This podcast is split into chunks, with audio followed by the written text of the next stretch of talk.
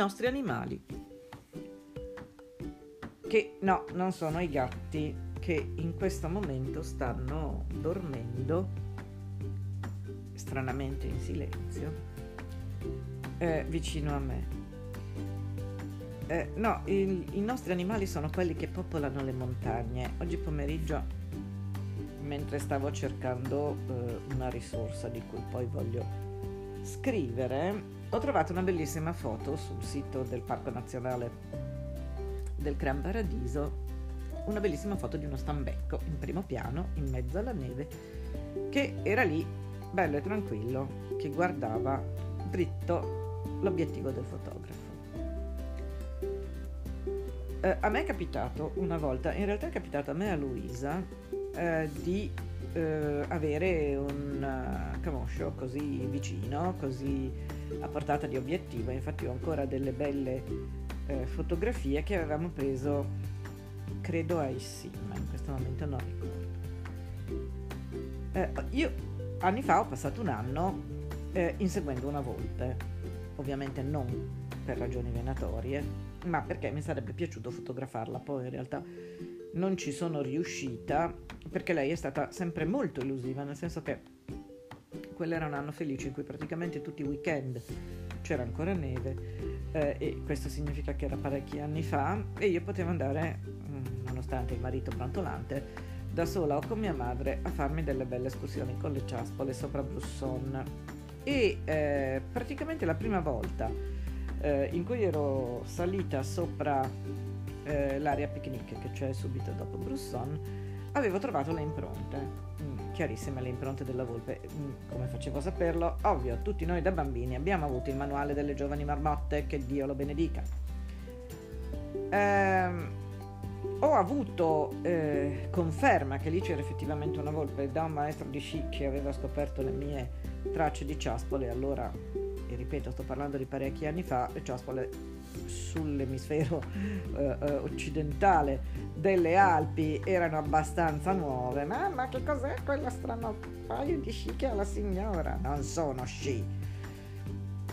Um, mi aveva confermato che lì c'era addirittura una famiglia, in quel bosco sopra Brusson c'era addirittura un'intera famiglia di volpi che naturalmente da me non si è mai fatta vedere, però ho passato un anno eh, andando in giro a cercare le loro tracce. Probabilmente le povere bestiole si saranno chieste chi è questa che viene a rompere i maroni tutti i sabati.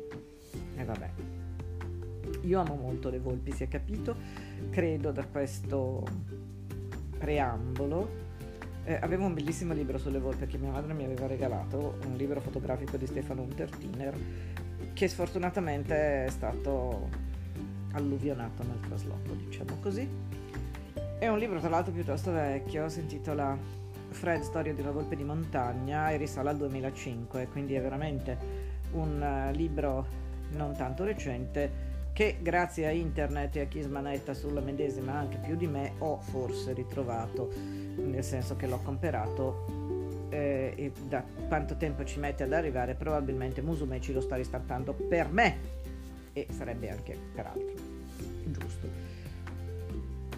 Um, mi sono venuti in mente gli animali perché questo è un anno in cui eh, anche a causa della tantissima neve che c'è in giro e in giro c'è anche un consistente rischio valanga in questo momento eh, è più facile avvistarli perché scendono a quote più basse per cercare da mangiare. Eh, questo è anche l'anno in cui eh, a meno di non fuggire di casa nelle zone nei momenti gialli, gialli sì, non arancioni, oramai non diamo più i numeri ma diamo i colori, eh, gli animali non si vedono, le volpi magari sì perché oramai sono abbastanza vicine anche alle nostre città, ma certamente e fortunatamente eh, Stambecchi e Camosci anche no. Uh, I primi stambecchi che ho visto in vita mia li avevo visti sempre nel benemerito Parco Nazionale del Gran Paradiso, dopo la solita lunghissima, faticosissima, caldissima strada. Poi in realtà in questi ultimi anni li ho visti molto più spesso, uh, li ho visti facendo anche una figuraccia per la verità perché li avevo scambiati per camosci e la gestrice del rifugio mi aveva guardato come dire povera scema eh, praticamente al passo dei salati o salati che dir si voglia, mai capito dove l'accento. in cui ce n'erano veramente tantissimi, ce n'erano anche eh, tantissimi cuccioli, ce n'era uno che zoppicava e la stessa gestrice mi aveva raccontato che stavano cercando in tutti i modi eh, di farlo diventare più forte perché un, chiaramente uno stambecco con problemi alle zampe eh, è in una situazione problematica. E ricordo anche eh, al castello di Sarra eh, le pareti costellate di corna di cervo che, ed anche soprattutto di stambecco che eh, credo il nostro buon re cacciatore Vittorio Emanuele II aveva sterminato. D- d'altro canto, fortunatamente, dopo averli sterminati, ha anche eh, fatto nascere tutte quelle zone di protezione per tornarci a cacciare, evidentemente, ehm, che hanno dato origine ai nostri parchi nazionali.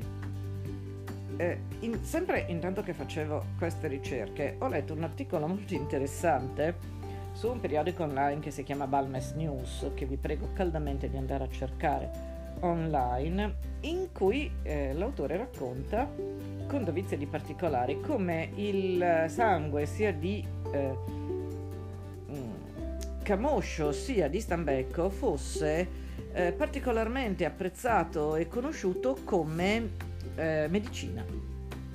Il sangue eh, di camoscio addirittura serviva contro le vertigini, quello fresco. Eh, il sangue di stambecco, che era peraltro molto più difficile da cacciare perché se i camosci attualmente eh, sono facilmente osservabili e si lasciano quasi avvicinare, ehm, all'epoca avevano paura dei cacciatori delle balestre e poi delle carabine. E quindi il sangue di stambecco era particolarmente prezioso e cacciare lo stambecco, come abbiamo già visto, erano faccende di re, vescovi, imperatori e di altri personaggi importanti. A cosa serviva il sangue di stambecco? Eh, a curare praticamente qualsiasi cosa dai reumatismi al raffreddore. In ogni caso, dato che oramai per curare sia gli uni sia gli altri abbiamo altri strumenti, eh, lasciateli in pace, però è veramente interessante vedere come il rapporto eh, con questi animali sia stato fondamentale per secoli all'interno della cultura di montagna e non va neanche dimenticato che nelle eh, varie leggende sull'arco alpino ce ne sono come sempre diverse versioni eh, l'incontro col camoscio diabolico è sovente documentato no? il cacciatore che viene uh, intrigato da un esemplare particolarmente bello e particolarmente spavaldo e che eh, per inseguirlo perde la messa e così ovviamente mette in pericolo la sua.